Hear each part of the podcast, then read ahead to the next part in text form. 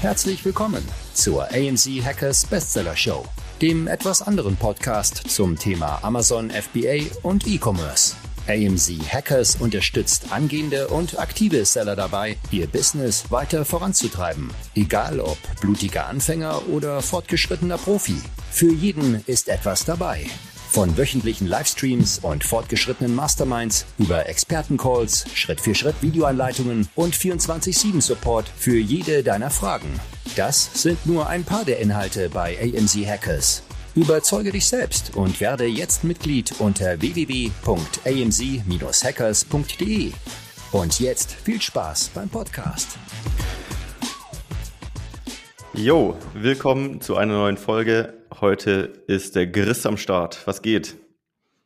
Wunderschönen guten Tag, lieber Marc. Ja, den Flippo, Flippo haben wir noch im Ausland gelassen.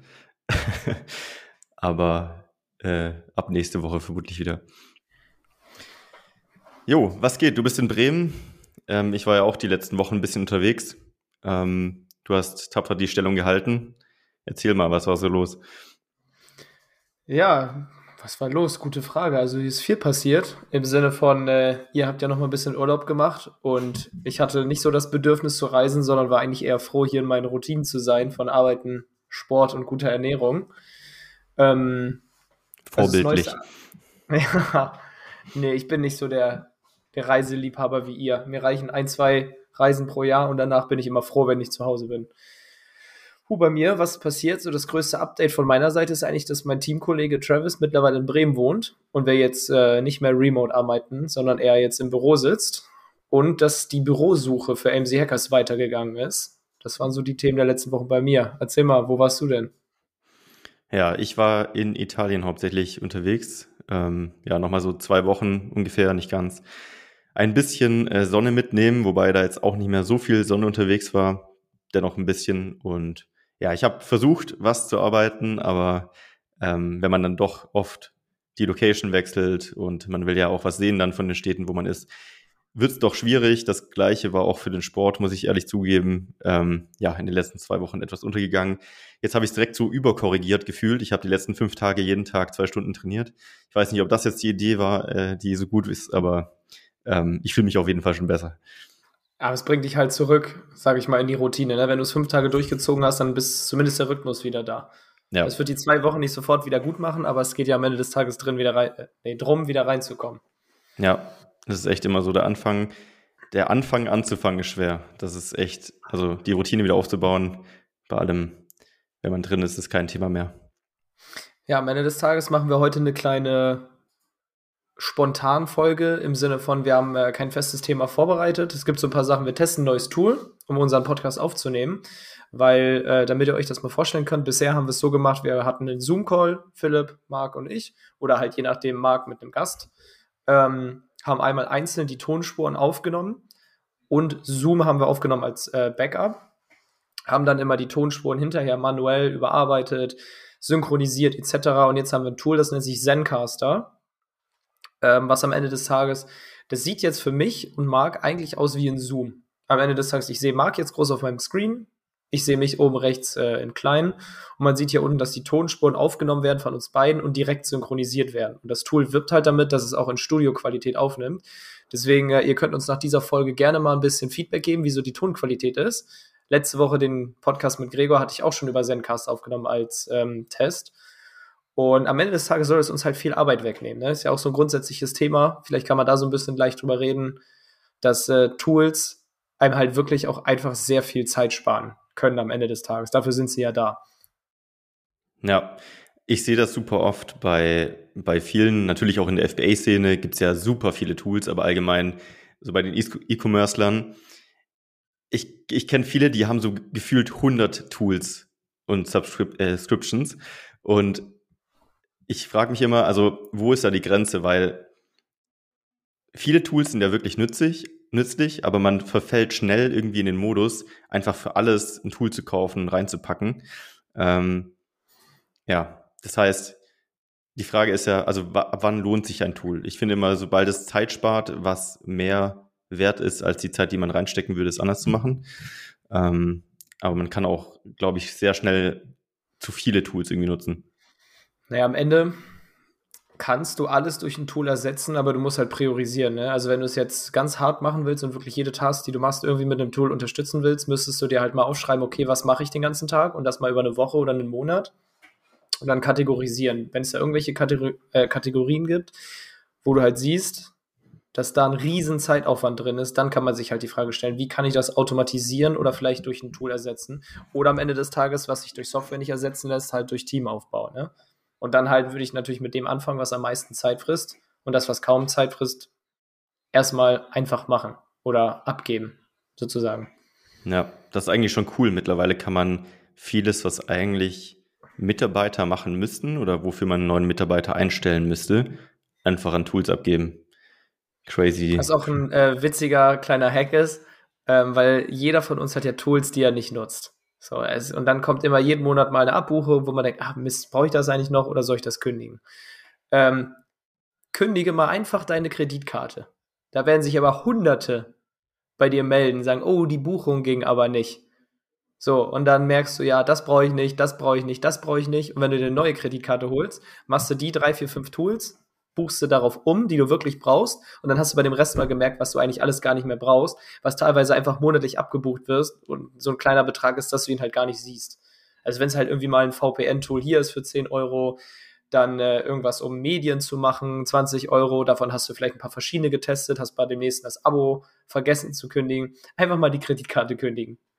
Das äh, greift aber auch nur, wenn du die Buchhaltung schon abgegeben hast, weil sonst siehst du es ja eigentlich, weil du die Belege dann immer sammeln musst. Hier ein Euro, da ein Euro und dann musst du ja immer die Belege sammeln, dann denkst du auch, oh, die Zeit, die ich jetzt zum Beleg runterladen gebraucht habe, lohnt sich das Tool überhaupt noch? Ja, am Ende des Tages ist das auch so ein monatliches Ding. Ne? Wenn du die Buchhaltung selber machst und da die ganzen Belege sammelst, du willst ja auch die Buchhaltung schlank halten. Also es gibt teilweise Tools, die habe ich nur gekündigt, weil ich keinen Bock hatte, jeden Monat, äh, Monat den Beleg rauszuholen. Also jetzt mache ich nicht mehr selber. Aber ich habe trotzdem halt hinterfragt, brauche ich so dringend oder kann ich mir den Geldbetrag und den buchhalterischen Aufwand nicht einfach sparen? Weil nicht jedes Tool schickt die monatlich einfach super die Rechnung, weil ich habe das mittlerweile auch so automatisiert. Vielleicht können wir jetzt den nächsten Hack hier reinbringen.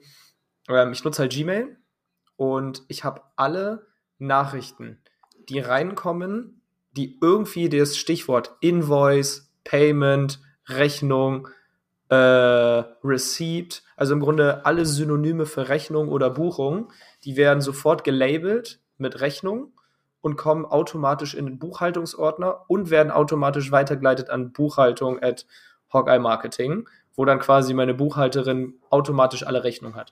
Und die die da halt so ein bisschen drumrum gehen, weil sie einfach irgendwie das Keyword nicht mit drin haben.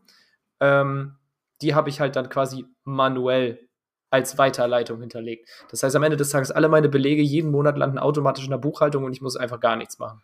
Und? Ja, das ist natürlich auch gut. Äh, es gibt ja auch Tools, die automatisch, also kannst du anbinden, die dann deine Rechnung grabben sozusagen. Also kannst du die Facebook-IPI anpacken und so weiter. Die haben ja super viele Schnittstellen. Da hat mich aber genervt damals, ich weiß nicht, wie weit die inzwischen sind, dass dann immer so ein, zwei Tools gefehlt haben. Und dann war für mich das ganze System schon wieder Schwachsinn. Ähm, und was ich auch schwierig finde, viele amerikanische Toolanbieter senden gar keine Rechnung raus.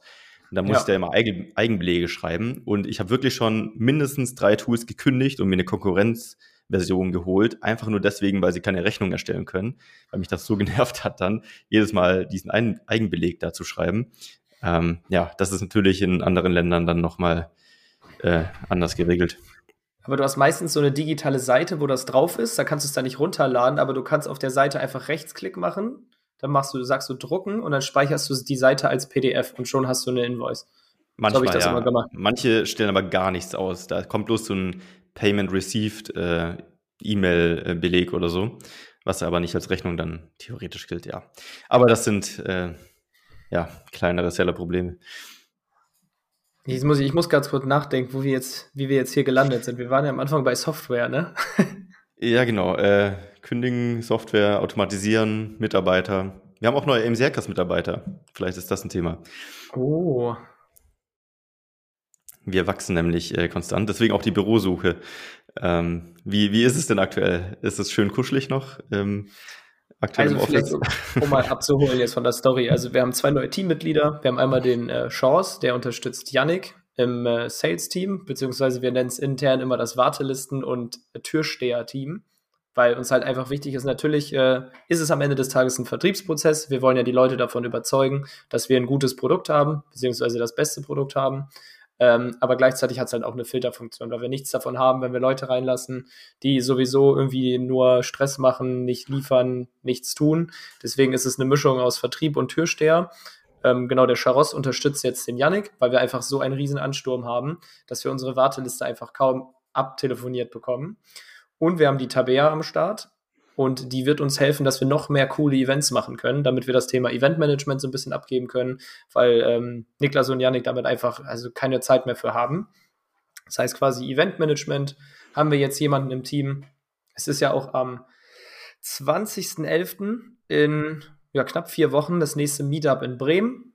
Diesmal in Bremen, in unserer Hometown. Da haben wir den äh, Heimvorteil, und wir haben diesmal eine richtig coole Location und zwar eine geschlossene Gesellschaft. Letzte, das letzte Mal waren wir am Alex. Das war mega geil. Trotzdem gab es hinterher ein paar Sachen, die man hätte besser machen können und die machen wir diesmal besser.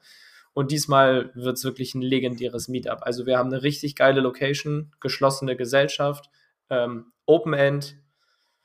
Das wird der Oberhammer. Ich freue mich darauf auf jeden Fall. ja. Ich bin so, zwar öfter schon in Bremen gewesen, aber die Meetups an sich sind immer legendär.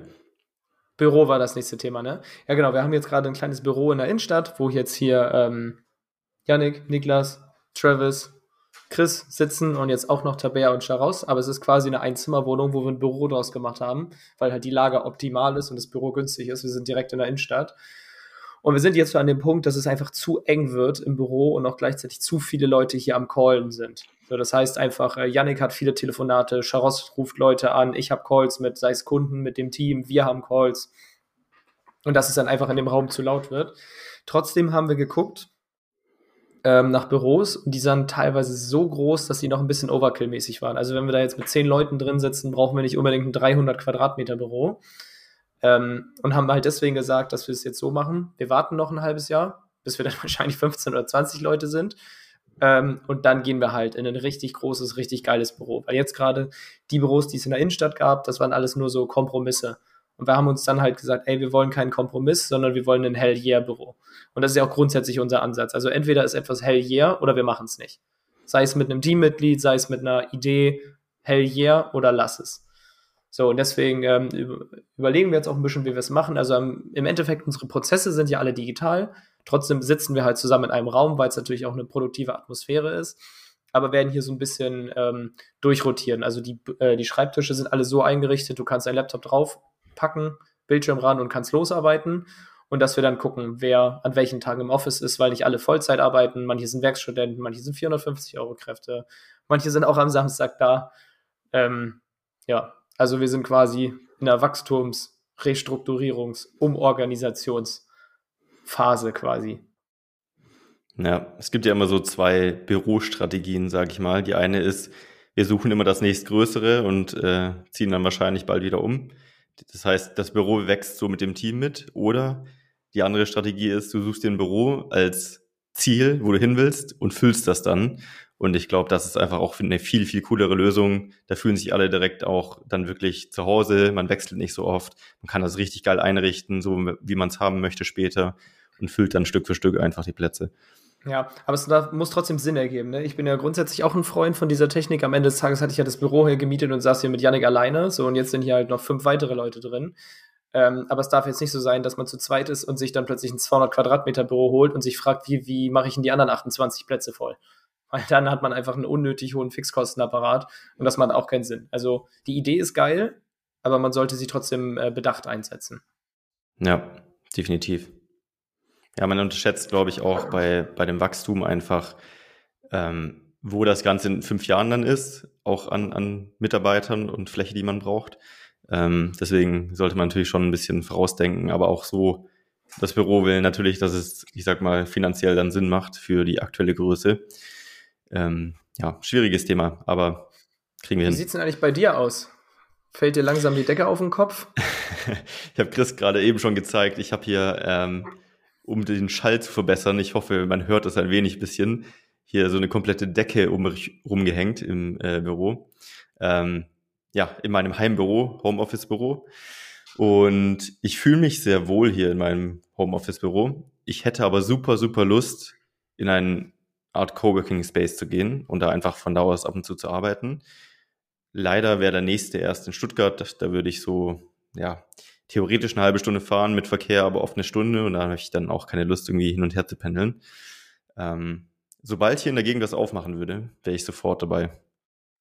Aber komm, eine halbe Stunde kannst du doch mal nach Stuttgart fahren. Du kannst dich da ja auch mit ein paar Leuten treffen. Da machst du so vier, fünf, sechs Stunden äh, Hustle-Modus und Fokus-Modus und kannst dich danach noch irgendwie mit Space Genau, wäre es eine halbe. Stunde, theoretisch ist die Strecke eine halbe Stunde. Das Problem ist, von hier aus nach Stuttgart, wenn ich morgens fahren würde, ist immer Stau. Das heißt, ich fahre eine Stunde und andersrum, abends ist immer von Stuttgart nach hier Stau. Das heißt, ich hätte genau die Strecke, wo immer Stau ist. Und ich habe definitiv keine Lust, jeden Tag eine Stunde im Stau zu stehen. Das ist mein Einwand dagegen. Wie wäre es denn, wenn du ein eigenes Coworking Space aufmachst? Das wäre eine Idee. Oder eine also wenn es hier Hackers, wenn es hier Hackers gibt, ähm, die in der Gegend sind, lass mal connecten und hier was äh, suchen. Vielleicht ja, ist doch geil. Hier, das ist jetzt ein Aufruf an alle Hacker in Region Stuttgart und Reutlingen bei dir in der Nähe. Ist das Reutlingen, Tübingen, ja. Ähm, meldet euch mal bei Marc. Vielleicht lässt sich ja eine Immobilie finden, die gemeinsam als Coworking genutzt wird. Das wär wäre nice, ja eine Option. Also ich könnte mir natürlich auch alleine ein Büro holen irgendwo, aber der Sinn eines Büros für mich außerhalb meines Homeoffice ist einfach, mich mit anderen Menschen zu umgeben. Deswegen, ich hatte in München alleine ein Büro, das war cool irgendwie. Ähm, aber das kann ich theoretisch dann auch zu Hause machen. Viele sagen, okay, ich muss irgendwie aus meinem, meiner Heimumgebung raus, um gut arbeiten zu können. Ich bekomme das eigentlich ganz gut hin, da ich hier wirklich ein getrenntes Büro habe. Aber ja, wenn ich mit anderen Leuten rumhängen könnte mehr, wäre das natürlich sehr cool. Das Witzige ist alleine, du hast ja, also ich hatte ja auch damals ein Homeoffice, als ich noch in Osnabrück gewohnt habe, aber das war ja, ich habe ja sogar im Büro gewohnt. ich habe im Büro gewohnt und da in eins der Büroräume Bett reingestellt. Ähm, also es war ein altes Büro, was zu einer Wohnung gemacht wurde. Dadurch waren halt noch Glaswände da. Und mein, mein Homeoffice, also mein Büro, hat am Ende des Tages Glaswände, wodurch mich trotzdem der Blick in die Wohnung abgelenkt hat. Ich hatte das Gefühl, ich sitze trotzdem in der Wohnung. Aber jetzt du kannst ja wenigstens richtig die Tür zu machen und siehst dann auch nichts anderes. Ja, das stimmt. Ja, ähm, das ist halt so das Thema mit den Remote-Teams immer. Hat viele Vorteile, aber kann eben auch Nachteile haben. Wobei wir eben den Kern auch in Bremen haben. Also ich könnte auch sagen, ich schaue öfter bei euch vorbei, was ich gerne machen würde, aber ist dann doch eine gute Strecke. Ähm, Muss einfach nur länger hier bleiben. Ja, ist ja bald soweit. Jetzt am Meetup bin ich ja am Start und dann werde ich das alles schön auschecken. Was geht sonst so bei dir, Marc? Ja, ähm, ich bin auch so ein bisschen dem NFT-Hype verfallen. Oh, jetzt ähm, hol mich mal ab. Komm, jetzt können wir mal hier, jetzt, jetzt können wir mal hier eine kleine Fokusstunde machen. Heilige Maria. Alles klar. Also ja. ich weiß zwar grob, was NFTs sind. Das sind kleine Bildchen, die einmalig und eindeutig identifizierbar sind. Das heißt, äh, du kannst es von mir aus kopieren, aber ich habe den, den Token, der beweist, dass es meins ist. Aber genau, also wenn ihr, wenn ihr eine super geile Erklärung haben wollt, hört auf jeden Fall mal im Proaktiv-Podcast rein äh, bei Florian und Friedemann. Die haben das in einer kompletten Folge richtig gut erklärt. Ähm, ich möchte jetzt nicht so lange drüber reden, äh, deswegen hört da mal rein, aber ich erkläre es ganz kurz einfach nochmal. Genau, die kleinen schönen Bildchen, so das ist halt die erste Stufe davon. Also NFTs sind eben Non-Fungible Tokens, das heißt, äh, das ist ein, ein Objekt sozusagen, ein, ein Wert, der ähm, nicht ausgetauscht werden kann. Das heißt, wenn du dir vorstellst, irgendwie, keine Ahnung, Viele Dinge können ausgetauscht werden. Ähm, wenn du jetzt ein Gramm Gold hast, kannst du es durch ein anderes Gramm Gold tauschen. Das macht für dich eigentlich keinen Unterschied, solange es wirklich Gold ist. Äh, wenn du jetzt aber ein Picasso-Bild hast, ähm, das kannst du nicht durch eine andere Kopie austauschen. Das ist halt immer noch das Original. Das ist die Idee hinter NFTs. Ähm, und das lässt sich natürlich sehr einfach auf Bilder übertragen, weil es jeder schnell nachvollziehen kann. Deswegen ist die erste Stufe davon halt auch gerade so dieser ganze NFT-Bilder-Hype. Aber letztendlich kann man das auf alles übertragen. Also ein NFT kann eine Immobilie sein, das kann eine Uhr sein, das kann ein Laptop sein, das kann dein Pulli sein, das kann alles sein. Ähm, und NFT durch die Blockchain macht es halt möglich, das zu verifizieren und für jeden nachvollziehbar zu machen und auch für jeden zugänglich auf der Welt, ähm, das nachzuprüfen und zu beweisen. Und das ist eigentlich die Idee dahinter. Können wir nicht mal AMC Hackers Pixel Art machen, dass wir von äh, jedem aus dem Team und auch allen Community-Mitgliedern, die länger als ein Jahr dabei sind, so einen kleinen AMC Hackers Pixel Art machen? Die Idee steht schon im Raum. Also wir haben, wir haben mal die Diamantgruppe äh, für alle Seller, die schon sehr weit sind. Und da haben wir auch mal so einen NFT-Exkurs gemacht und daraus ist sogar eine kleine interne AMC Hackers Krypto-Gruppe entstanden. Das heißt, da tauschen wir uns über NFTs und Krypto aus, äh, hatten auch schon sogar einen äh, Call in Zoom und so weiter. Das heißt, so für die Leute, die sich dafür interessieren, sagt mal Bescheid. Und da kam auch die Idee auf, ob wir zum Beispiel die Awards, könnte man ja auch als NFT rausgeben. Man könnte natürlich auch für jedes Mitglied ein NFT erstellen. Das wäre cool. Crypto Awards, NFT Awards. Geil. Genau, du bekommst den Award als Objekt, aber du kannst, wenn du den verlierst, du kannst nur beweisen, dass es deiner ist, wenn du den zugehörigen NFT hast. Das heißt, äh, das wäre die Idee dahinter. Du bekommst ein digitales Bild noch vom Award als NFT. Aber ist wie verliert man denn den Award? Der hängt an der Wand. Ja, okay, aber es ist halt so ein Gimmick dann, weißt du. Ähm, und das wäre einfach machbar, theoretisch. Aber ich glaube, die meisten sind noch nicht so weit, auch in der Amazon-Szene. Wir sind zwar alle digital unterwegs, aber die meisten äh, wissen noch gar nicht, wie man so ein NFT überhaupt bekommt, wie man das richtig speichert, sage ich mal, und so weiter. Das wird sich, glaube ich, noch richtig krass entwickeln im nächsten Jahr. Ähm, ist alles noch am Kommen.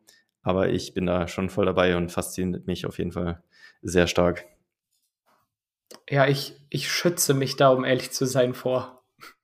Es ist auch so ein Shiny Object, definitiv. Also jetzt gerade, weil es natürlich auch ein Space ist, in dem sehr viel ja, Geld involviert ist. Das verführt ja oft auch äh, viele irgendwie schlechte Entscheidungen zu treffen, schlechte ähm, finanzielle Entscheidungen. Und da Geld zu verbrennen. Und es ist definitiv ein Space, wo man gerade sehr viel Geld machen kann, aber auch sehr schnell viel Geld verlieren kann. Und deswegen muss man da wirklich aufpassen. Ähm, ich sehe das Ganze halt so als ein Investment zeitlich in das Wissen zu dem Thema, um mich so ein bisschen für die Zukunft einfach äh, ja, vorzubereiten. Ich glaube, das Thema wird einfach sehr stark wachsen in den nächsten Jahren und präsent werden und dementsprechend will ich da einfach vorne mit dabei sein. Ähm, und das macht man halt meistens durch Learning by Doing. Ähm, und aktuell heißt das halt, dass man Pixelbilder kauft, aber in einem Jahr heißt das vielleicht, dass man beim Sportverein vom, keine Ahnung, Werder Bremen eine Mitgliedschaft als NFT kaufen kann oder so. Ähm, in den USA hat es jetzt schon angefangen, dass äh, NBA Player Cards praktisch als NFT rausgegeben wurden und so weiter. Ich bin mir sicher, da wird noch vieles kommen. Ein Thema ist mir gerade noch eingefallen, was wir vielleicht als letztes für heute noch kurz bequatschen könnten. Ähm, wir machen es im Grunde immer so. Eins von den letzten Sachen oder YouTube-Videos, die wir geguckt haben, das Thema kann man im Podcast immer schön aufgreifen. Und zwar, ich mache jetzt seit knapp drei Monaten Bootsführerschein und habe den, also an erster Linie habe ich den erstmal total unterschätzt, wie viel das doch zu lernen und zu machen und zu tun ist. Am Ende des Tages, ähm, um kurz einfach mal vom Bootsführerschein abzuholen, ich muss halt äh, 300 Fragen drauf haben. Ich muss wirklich wie früher mit so Peilbesteck und Dreiecken auf einer Seekarte navigieren können, Standorte bestimmen, Entfernung messen, einzeichnen und äh, das zusammen dann halt mit Magnetkompass auf dem Schiff. Also im Grunde muss ich in der Lage sein, wenn ich mit dem Schiff unterwegs bin, mit dem Boot und alle elektrischen Geräte fallen aus, muss ich trotzdem navigieren können.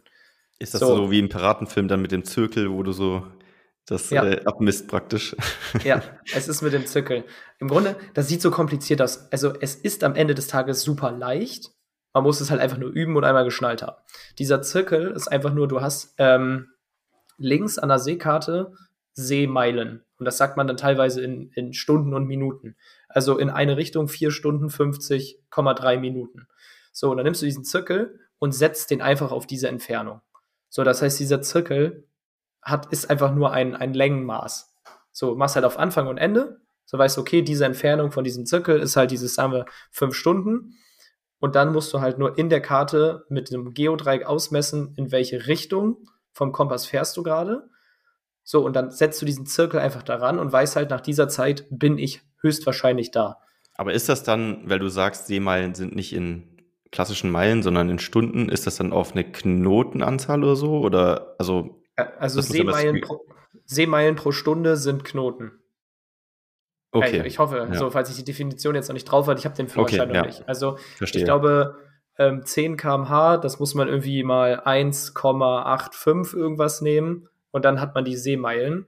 Oder irgendwie so. Also weiß ich noch nicht. Das heißt, du müsstest aber erst deine Geschwindigkeit bestimmen, um dann herauszufinden, äh, wie du deinen Zirkel einstellen musst. Das geht jetzt hier zu tief ins Detail, das kann ich dir mal in Ruhe erklären, weil so viel Zeit habe ich jetzt interessiert. Ja, okay. Erzähle ich dir nachher mal. Nein, ähm, genau, ich muss halt navigieren können und das quasi offline, also ohne irgendwelche Navigationssysteme. Ich muss acht verschiedene Knoten können, wie man ein Boot festmacht und dann halt auch noch die praktische Prüfung. Das heißt, am Ende des Tages, ich habe es ein bisschen unterschätzt, wie viel es doch ist. Ähm, aber einfach so vom, vom Thema her, was ich so als letzten Input irgendwie geben wollte. Ich habe irgendwann die letzten Tage morgens beim Zähneputzen, ich mache morgens, wenn ich mir die Zähne putze, häufig irgend so motivierendes YouTube-Video an. Irgendwie so eine Buchsummary, so fünf Minuten oder so. Ähm, einfach damit irgendwas läuft, weil ich mich sonst langweile, die ganze Zeit in den Spiegel zu glotzen beim Zähneputzen. Ähm, und da ging es einfach nur darum, Sachen zu beenden. So, das ist jetzt nichts Neues. Sachen, die du anfängst, sollst du beenden. Damit baust du Disziplin auf, bla bla bla. Aber es ging tatsächlich mehr so darum, dass Sachen, die nicht beendet sind in deinem Gehirn, weiterhin noch Speicher wegnehmen, obwohl du nicht drum kümmerst. Es ist quasi wie so ein Cache, den man löschen kann und muss. Weil ich hatte das nämlich, ich hatte Bootsführerschein geplant in drei Monaten zu machen. Also ich hatte einen Drei-Monats-Kurs, den ich jetzt halt auf sechs Monate verlängert habe, weil ich es zeitlich auch einfach nicht geschafft habe. Ne? Mit, mit zwei Unternehmen und Freundin und Freundin, mit dem man auch was unternimmt, war das einfach zu viel. Und dadurch, dass ich dieses Kapitel oder diese, diese, dieses dieses Ding auf meiner Bucket des Bootsführerscheins jetzt angefangen habe, aber noch nicht beendet habe, hat es konstant was von meinem Brainspace weggenommen. Das hat mich in Anführungszeichen gestresst und belastet, weil ich zu viele Sachen gleichzeitig gemacht habe. Und würde ich jetzt dieses Thema Bootsführerschein nicht beenden, hätte ich es immer in meinem mentalen Cache oder Verzeichnis, wie wenn man das jetzt mit dem Browser vergleicht. Und in dem Moment, wo du ein Thema abschließt, wird es aus deinem Cache gelöscht und du hast wieder mehr Speicher in deinem Hirn oder in deiner Leistungsfähigkeit. Und das fand ich irgendwie übelst geil, weil das ist so dieses Stress entsteht ja nur, wenn du Sache A machst und dabei schon an Sache B denkst. So, und natürlich, wenn du mehrere Sachen machst, dann machst du Sache A und denkst trotzdem an Sache B, weil du das so als unbeendetes Projekt hast.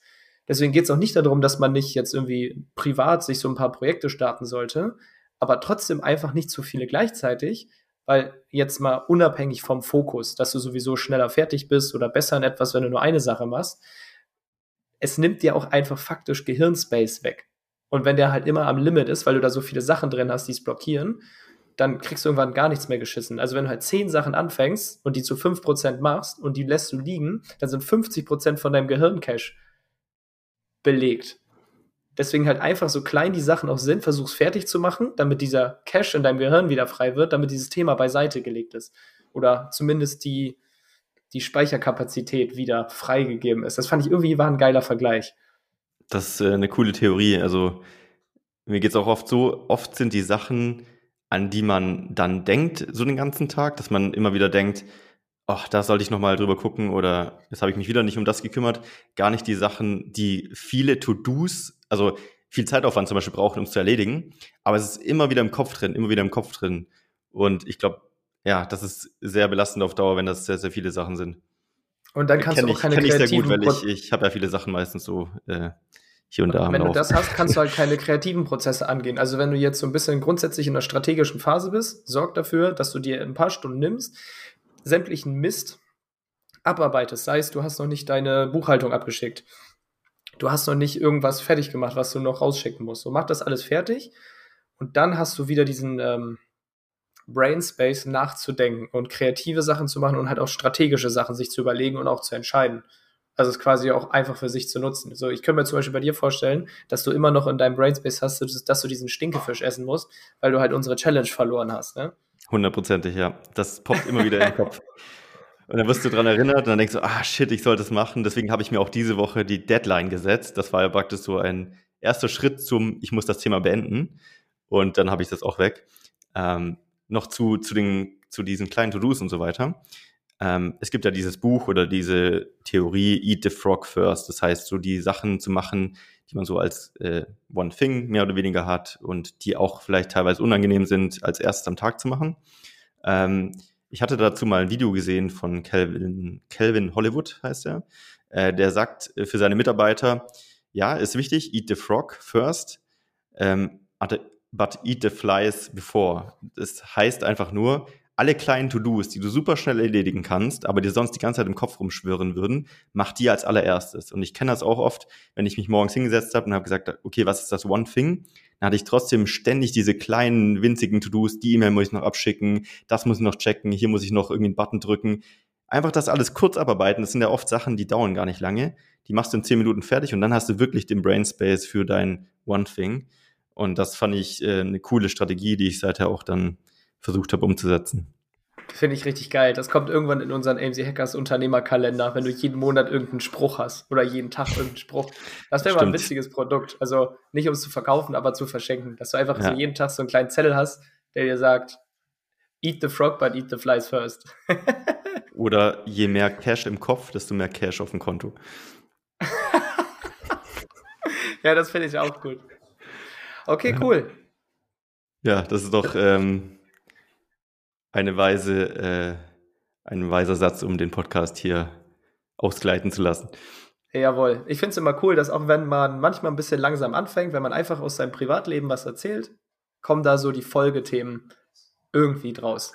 Und am ja. Ende des Tages, wir wollen ja auch in diesem Podcast, also man kann natürlich immer trockenen Content vorbereiten, ähm, aber wir wollen ja auch einfach ein bisschen erzählen, was machen wir so, was geht so in unseren Köpfen vor wie ich muss auch sagen, so kann ich auch immer was mitnehmen. Dann ist es immer so, man lernt auch selbst was dabei. Wir könnten jetzt auch einfach Sachen erzählen, die wir schon wissen, aber so können wir uns ja austauschen und neue Sachen uns rantasten und überlegen. Das finde ich einfach sehr geil. Ja, und es soll ja auch zeigen, wie es wirklich ist, ne? Wenn man jetzt einen darauf macht, von wegen, ja, jeden Tag, ich stehe um 5 Uhr auf, dann meditiere ich, dann trinke ich grünen Tee, dann äh, mache ich mir einen Smoothie, dann arbeite ich 14 Stunden und dann habe ich trotzdem noch Work-Life-Balance. Ähm, wer hat da was von, ne? Also wahrscheinlich Leute, die sich selbstständig machen wollen, kriegen einfach ein falsches Bild und denken, jeder Unternehmer ist perfekt, was halt am Ende Quatsch ist. Das ist ja am Ende des Tages nur Selbstdarstellung, so klassisch Instagram-mäßig. So jeden Tag ein Foto von seiner Buddha Bowl morgens machen und abends, oh, jetzt meditiere ich noch vorm Bett. Ja, da soll man sich nicht von blenden lassen. Ne? Jeder kann seinen eigenen Weg finden und ja, ich liebe auch, auch so Channel auf YouTube oder Podcasts oder whatever, die einfach diesen Document Your Journey äh, Ansatz haben. Das heißt, die nie sagen, ich bin der Guru, ich erzähle dir alles, was du wissen musst, sondern einfach die Learnings erklären und sagen, hey, bisher habe ich das immer so gemacht, ähm, ich habe jetzt eine bessere Art gefunden und auch zugeben, dass sie es ähm, davor vielleicht anders gemacht haben und das nicht so gut war. Und das finde ich einfach sehr authentisch und cool und ich denke, das sollte auch so der Ansatz im Podcast einfach sein. Mega, bin ich voll bei dir. Ja, war ein cooles nice. Gespräch dann würde ich sagen, an alle, die Bock haben, uns kennenzulernen, www.amchackers.de. Wir freuen uns, dich oder euch bei uns in der Community begrüßen zu dürfen. Und jetzt Marc, roll the outro. Bis zum nächsten Mal. Tschö, tschö. Macht's gut. Herzlichen Dank fürs Zuhören. Auch du hast Lust, der Community beizutreten? In der Gold Community lernst du als blutiger Anfänger mit den richtigen Anleitungen und QA-Calls auf Amazon erfolgreich und profitabel Fuß zu fassen. Verkaufst du jedoch schon erfolgreich auf Amazon, kannst du dich in der Platin Mastermind perfekt mit Gleichgesinnten austauschen und dich über fortgeschrittene Themen wie Automatisierung und Skalierung unterhalten. Trage dich jetzt auf die Warteliste ein und nach einer kurzen Wartezeit wird dich jemand aus unserem Team anrufen und dir entsprechend deines aktuellen Stands die richtige Community empfehlen. Dabei ist es wirklich völlig egal, ob du noch nicht verkaufst oder schon 100.000 Euro Umsatz pro Monat machst. Also, worauf wartest du noch? www.amc-hackers.de